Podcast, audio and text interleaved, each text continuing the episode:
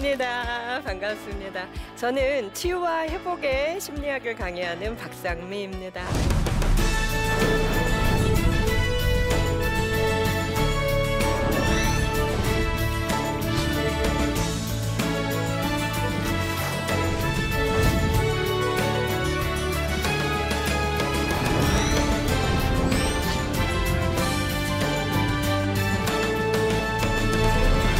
자, 여러분.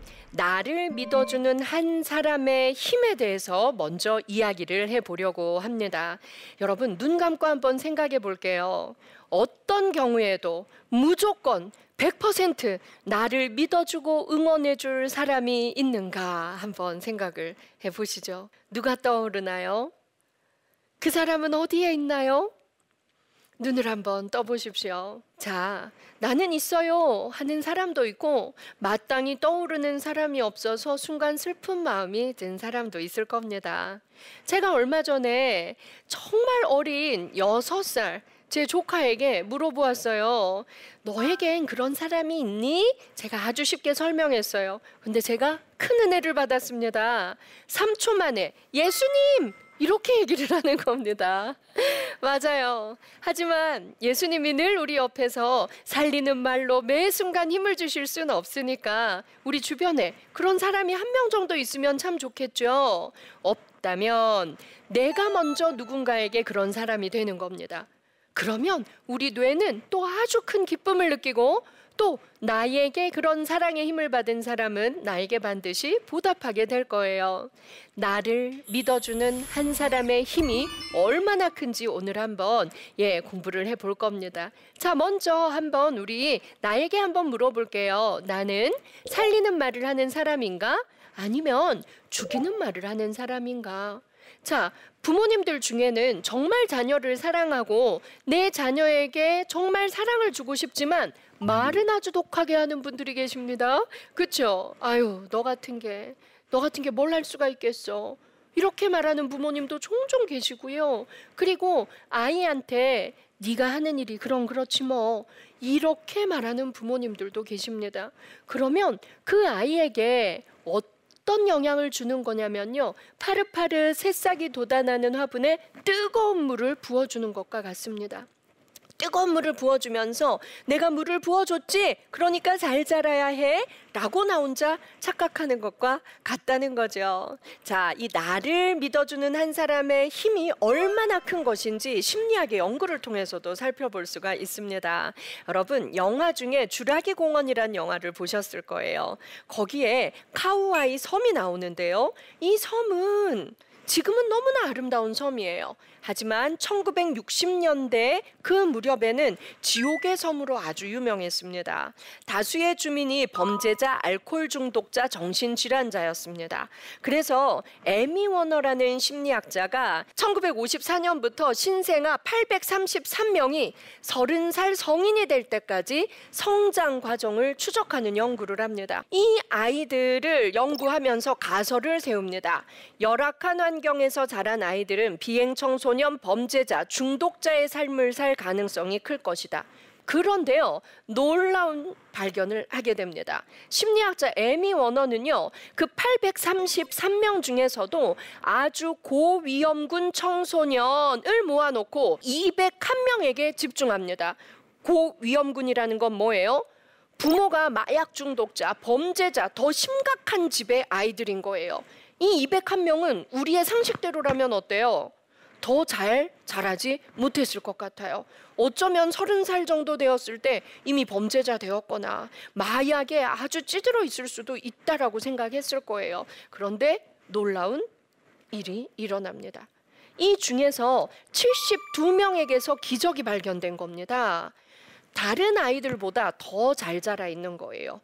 자기가 속한 그룹의 리더가 되어 있거나 너무나 훌륭한 아이다라는 평가를 받으면서 자랐더라는 거죠. 그래서 와, 이 고위험군 201명 중 72명 얘들의 공통점이 뭔가 뽑아 보았습니다. 얘들의 공통점은 무엇이었을까요?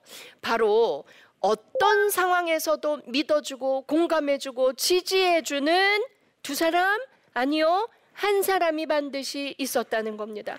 여기서 중요한 건 뭐냐면 어떤 경우에도예요. 어떤 경우에도 엄만 널 믿어. 할머니는 널 믿는다. 선생님은 널 믿어. 선생님한테 얘기해봐. 어떤 경우에도 이 사람은 믿어줄 거야 라는 믿음을 가진 아이들은 환경이 아무리 나빠도 그 고난을 이겨내고 반듯하게 자랐더라는 거죠. 여러분께 묻겠습니다. 나는 누군가에게 그 한 사람이 되어 있습니까? 내 가족에게 그 한 사람의 삶을 살고 계십니까? 우리가 점검해 보고 내가 먼저 그런 존재가 되어야겠다라고 선포하는 오늘이 되었으면 좋겠습니다. 어떤 경우에도 받아주고 믿어주고 걷어주는 존재가 딱 한 명만 있으면 역경이 닥쳤을 때 놀라운 회복 탄력성을 발휘하고 중요한 건 이거예요. 더 큰 성장을 해낸다라는 것입니다. 회복 탄력성이 무엇인가요? 쓰러지고 넘어졌을 때 오뚜기처럼 탄력성 있게 일어나는 힘입니다. 회복 탄력성의 꽃이 무엇인가 한번 볼까요? 여러분, 굴욕을 견디는 힘입니다. 저는 9년째 전국 재소자 교육을 하고 있습니다. 그래서 우리 재소자가 얼마나 많냐면 소년원 아이들을 합치면 아마 6만 명이 조금 넘을 겁니다. 저는 방송을 통해서 그리고 직접 찾아가서 그들을 만나는데요. 여러분, 살인을 한 사람도 저는 많이 만납니다. 얼굴 자체가 다르게 생겼을 줄 알았습니다. 그런데 너무나 평범한 얼굴들을 하고 있었습니다. 그런데요, 그 사람들을 교육하고 상담하면서 놀라운 사실을 알게 됩니다.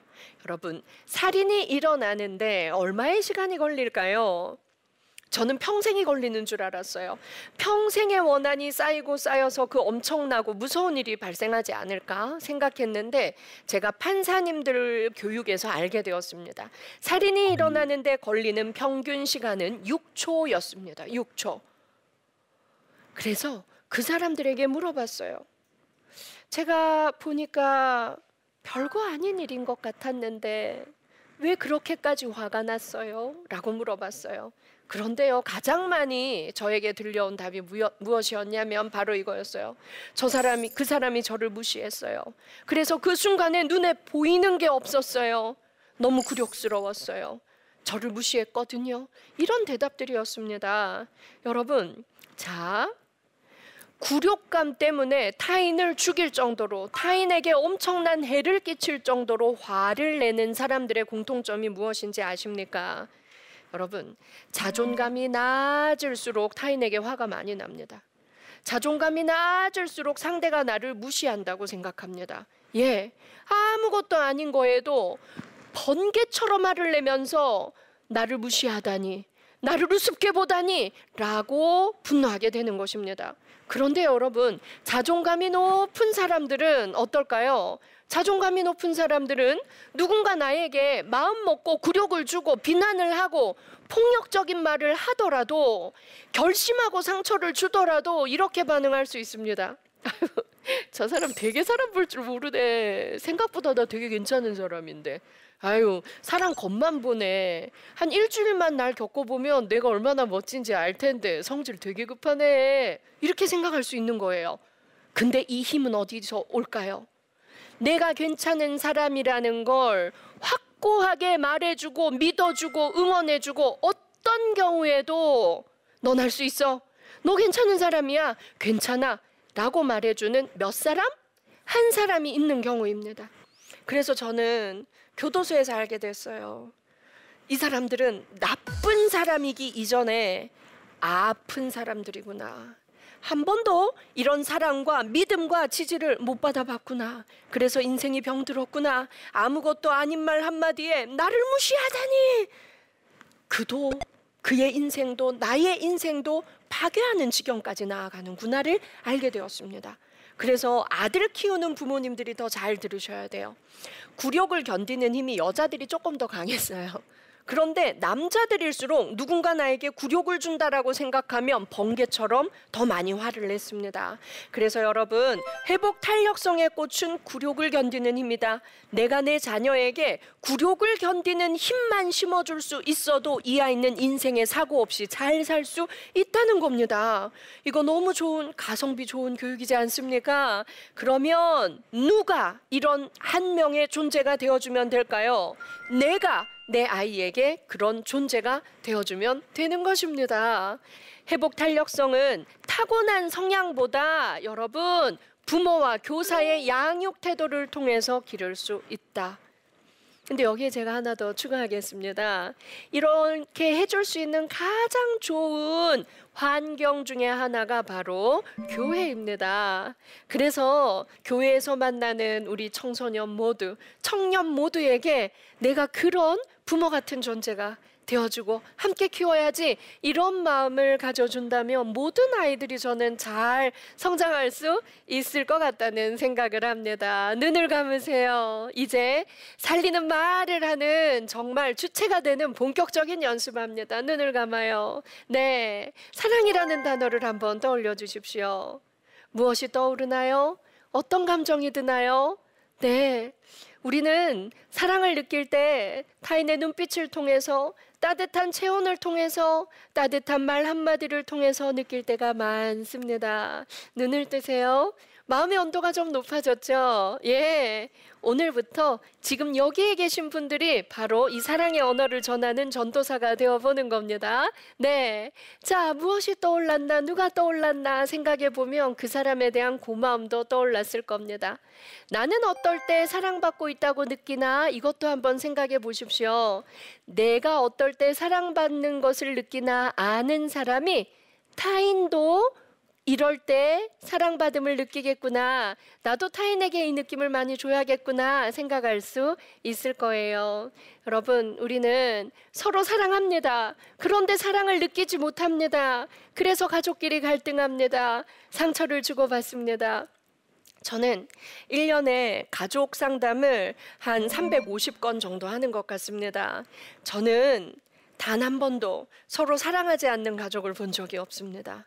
그런데 저를 찾아온 가족들의 공통점은 무엇일까요? 서로를 비난하고 상처 주는 말을 주고받으면서 해결이 안 돼요. 해결 좀 해주세요. 하고 오는 사람들입니다. 어떤 공통점이 있을까요? 사랑하지만 사랑을 전달하는 방법을 모르는 거예요. 그리고 사랑을 받고 있음에도 불구하고 그 사랑을 해석하는 능력이 없는 거예요. 그래서 우리는 외국어를 배우듯이 사랑의 언어를 배워야 합니다. 그리고 잘 해석해서 듣는 연습도 해야 합니다.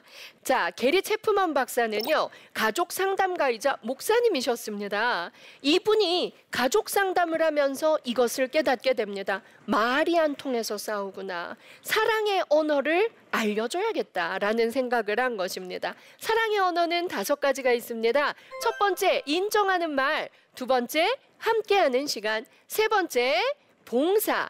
네 번째 선물, 다섯 번째 스킨십입니다. 자, 다섯 개의 사랑의 언어 중에서 유독 내가 좋아하는 게 있어요. 자, 1, 2, 3, 4, 5번을 한번 정해 보시겠어요? 저는 인정하는 말이 1번이에요. 손 들어 보세요. 저는 인정하는 말이 제일 좋아요. 오, 좋습니다. 자, 2번. 저는 함께하는 시간이 제일 좋아요. 함께 있을 때, 오, 좋습니다. 자, 이 인정하는 말이 1인 사람. 네. 자, 그럼 어떤 말을 들었을 때 사랑을 느낄까요? 누군가 나를 칭찬하고 인정해 줄 때 이 사람이 날 사랑하는구나 느낍니다. 함께하는 시간이 사랑의 언어인 사람은 어, 말은 안 중요해요. 옆에 손 꼭 잡고 눈 마주보고 이렇게 있을 때 아, 이 사람이 날 사랑하는구나 느낍니다. 근데 봉사가 일인 사람이 있어요. 이 사람이 육체적 노력으로 나한테 뭔가를 줄 때 사랑을 느끼는 사람이 있어요. 그런데 나는 봉사하는 거 싫어하는 사람도 있잖아요. 그러면 이 둘 사이에는 어떨까요? 사랑이 소통이 잘 안 되는 거예요. 예, 선물인 사람도 스킨십인 사람도 있습니다. 그래서 우리는 내가 이 중에서 어떤 언어를 좋아하는지 내 가족과 가까운 사람들에게 말해주면 좋습니다. 고린도전서에 나와 있죠. 내가 사람의 방언과 천사의 말을 할지라도 사랑이 없으면 소리나는 구리와 울리는 꽹가리가 되고 내가 예언하는 능력이 있어 모든 비밀과 모든 지식을 알고 또 산을 옮길 만한 모든 믿음이 있을지라도 사랑이 없으면 내가 아무것도 아니요. 이게 정말 중요한 거예요. 사랑이 있다면 내가 원하는 말로 할 것이 아니라 누가 원하는 말? 그가 원하는 말로 내가 말을 하는 것이 뭐라고요? 사랑을 전하는 것입니다. 그래서 이제 우리가 초점을 바꿔야 돼요. 내가 하고 싶은 말이 아닌 누가 그가 듣고 싶은 말, 그가 원하는 언어를 쓰자.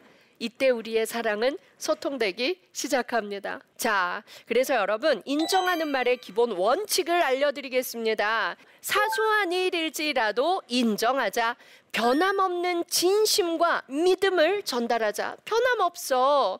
그리고 일관성이 있어야 합니다. 아이들이 그러죠. 엄마 어제는 이래놓고 오늘은 딴 말 하시네요.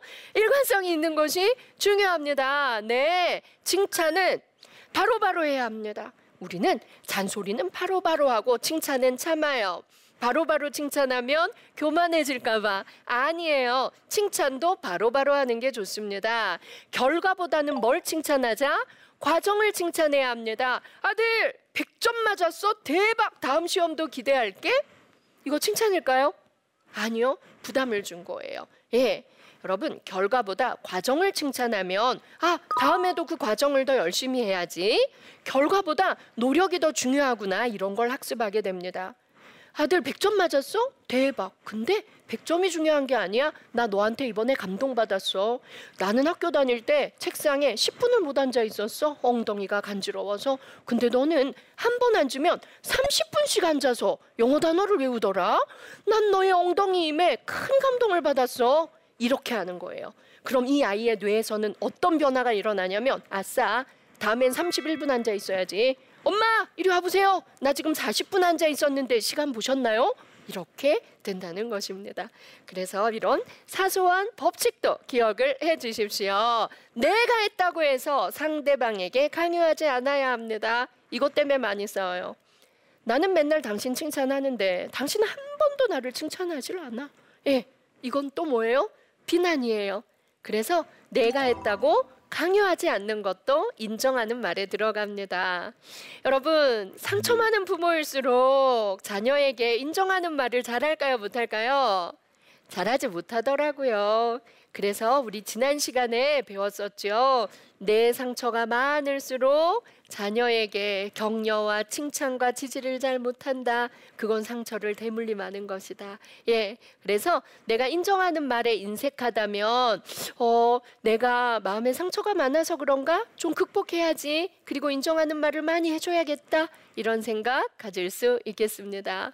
자, 그 다음은 함께하는 시간이에요. 자, 함께하는 시간은요, 말보다 뭐가 중요하다고요? 눈을 바라보는 거예요. 자, 우리가 가족과 대화할 때, 그리고 성도들과 함께 대화할 때, 누군가에게 내 진심을 전하고 싶을 때는 그 사람의 눈을 바라보고 집중하는 걸 잊어서는 안 돼요.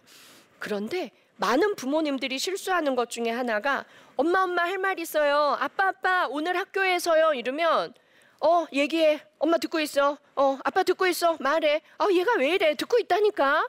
딴일 하면서 아이들이 말하게 하는 것. 아이들은 이때 좌절을 느꼈어요. 내 눈을 바라봐주고 관심을 가지고 집중해주지 않으면 나에게 무관심하다고 오해할 수도 있답니다. 그래서 여러분, 우리 원칙 배울게요. 자, 그에게 전적으로 관심을 집중하자. 그 사람의 관심에 집중하자. 대화의 내용도 누구의 관심에 초점을 맞추면 좋을까요? 그 사람의 관심에 초점을 맞춰봅니다. 눈을 마주보며 그 사람의 이야기를 듣고 소통합니다. 무관심하거나 집중하지 않는 태도를 버립니다. 진심으로 들어주고 함께하고 있다는 느낌을 전달해 줍니다. 이런 것들이 함께하는 시간의 원칙입니다. 세 번째예요. 선물입니다. 자, 선물 받으면 어때요? 사랑받는다는 느낌 가지십니까?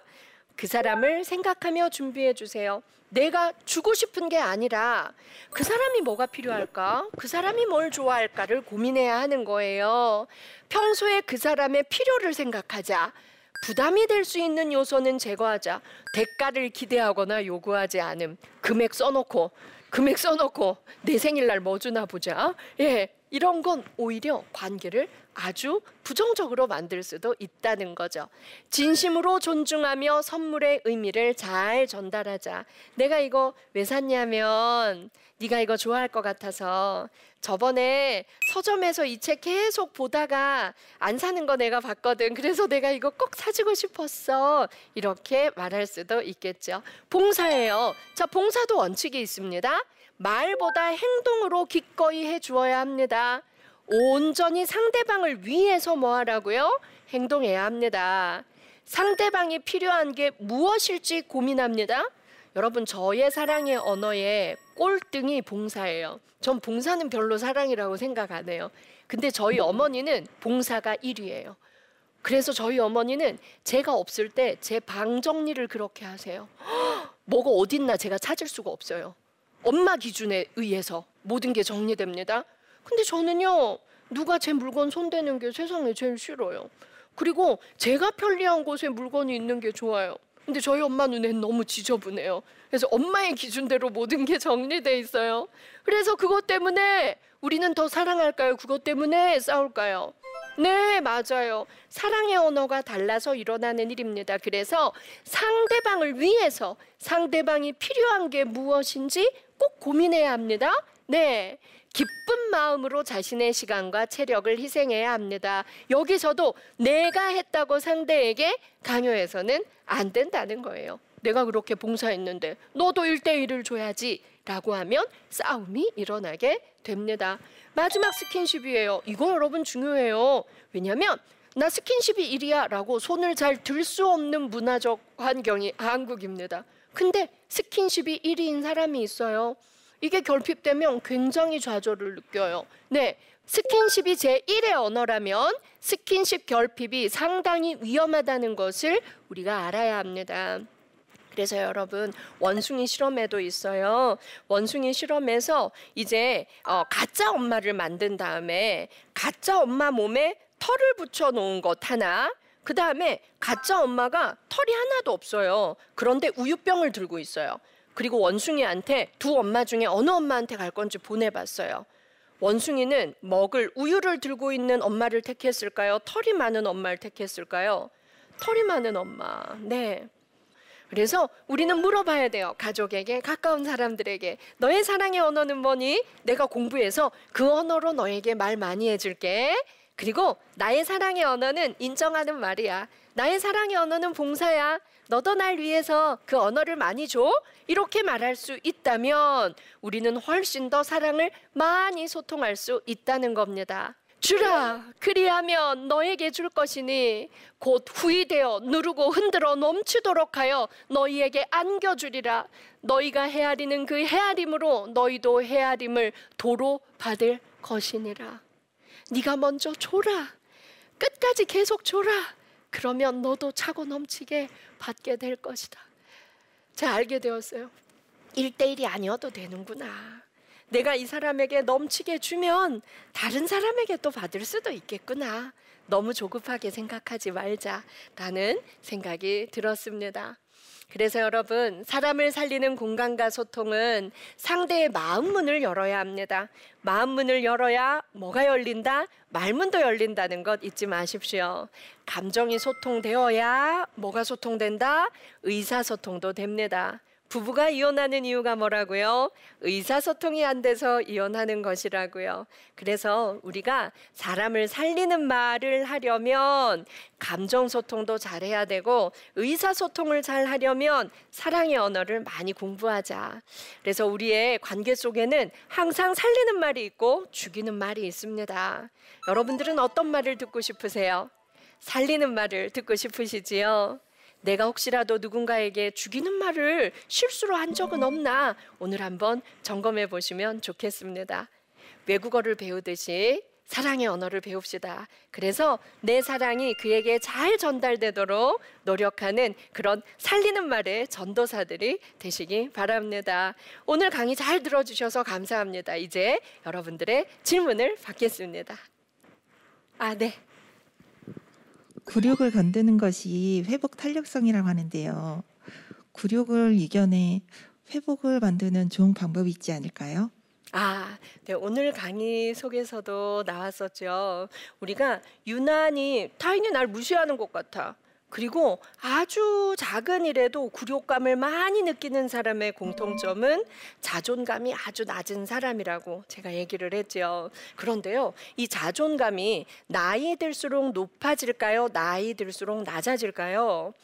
나이 들수록 낮아집니다. 그리고 이 자존감은 선천적으로 타고나는 것보다 후천적으로 살면서 어떤 사람들과 관계를 맺고 어떤 사람들과 대화를 많이 하느냐에 달려 있는 것입니다. 그래서 우리가 인간관계를 맺을 때도 유난히 나를 많이 비난하고 단점을 많이 지적하고 내 자존감을 낮추는 사람이 있다면 그 사람과 조금 멀어지는 것도 좋습니다. 그리고 나에게 응원의 말, 그리고 힘이 되는 말, 격려의 말을 많이 해주는 사람이 있다면 그 사람과 더 돈독한 관계를 맺는 것도 좋습니다. 하지만 가장 중요한 것은 가족 내에서 그런 지지를 받는 것입니다. 그래서 우리가 사회생활을 하다 보면 심리학의 결과에 있어요.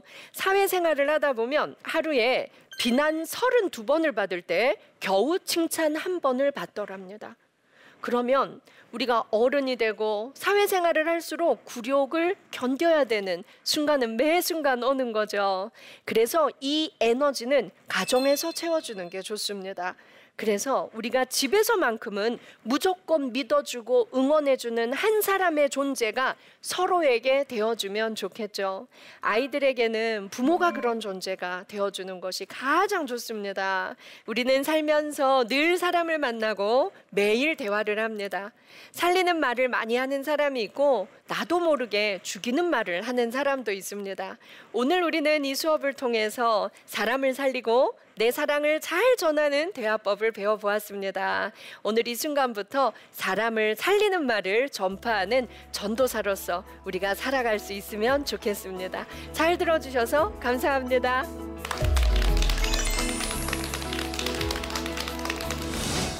오늘은요, 제목이 사람을 살리는 말입니다. 나에게 한번 물어볼게요. 나는 살리는 말을 하는 사람인가?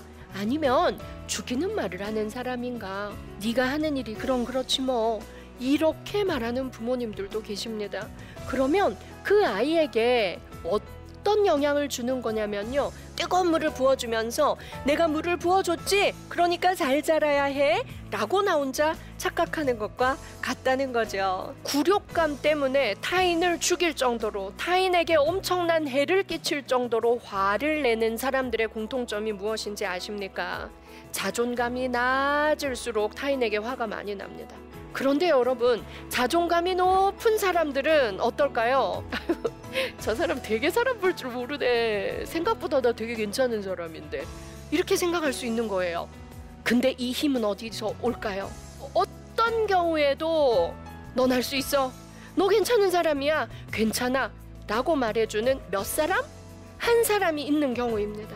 사랑의 언어는 다섯 가지가 있습니다. 첫 번째, 인정하는 말. 두 번째, 함께하는 시간. 세 번째, 봉사. 네 번째, 선물. 다섯 번째, 스킨십입니다. 그래서 우리는 내가 이 중에서 어떤 언어를 좋아하는지 내 가족과 가까운 사람들에게 말해주면 좋습니다. 내가 하고 싶은 말이 아닌 누가 그가 듣고 싶은 말 그가 원하는 언어를 쓰자. 이때 우리의 사랑은 소통되기 시작합니다. 외국어를 배우듯이 사랑의 언어를 배웁시다. 그래서 내 사랑이 그에게 잘 전달되도록 노력하는 그런 살리는 말의 전도사들이 되시기 바랍니다.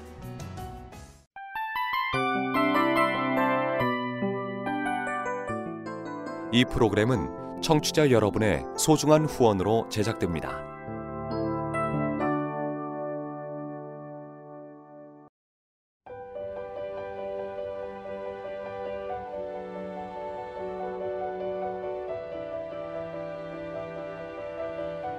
세상에는 수많은 교회들이 있지만 더 깊이 있는 말씀 강해를 찾기 위해 크기로만 교회를 선정하지 않습니다. 보다 좋은 영적 콘텐츠를 더 많이 나누기 위해 방송비를 받지 않습니다. 1년 365일 복음만 전하고 싶어서 우리는 광고를 하지 않습니다. 온누리의 복음을 땅끝까지 CGN TV와 함께 땅끝 선교사가 되주세요.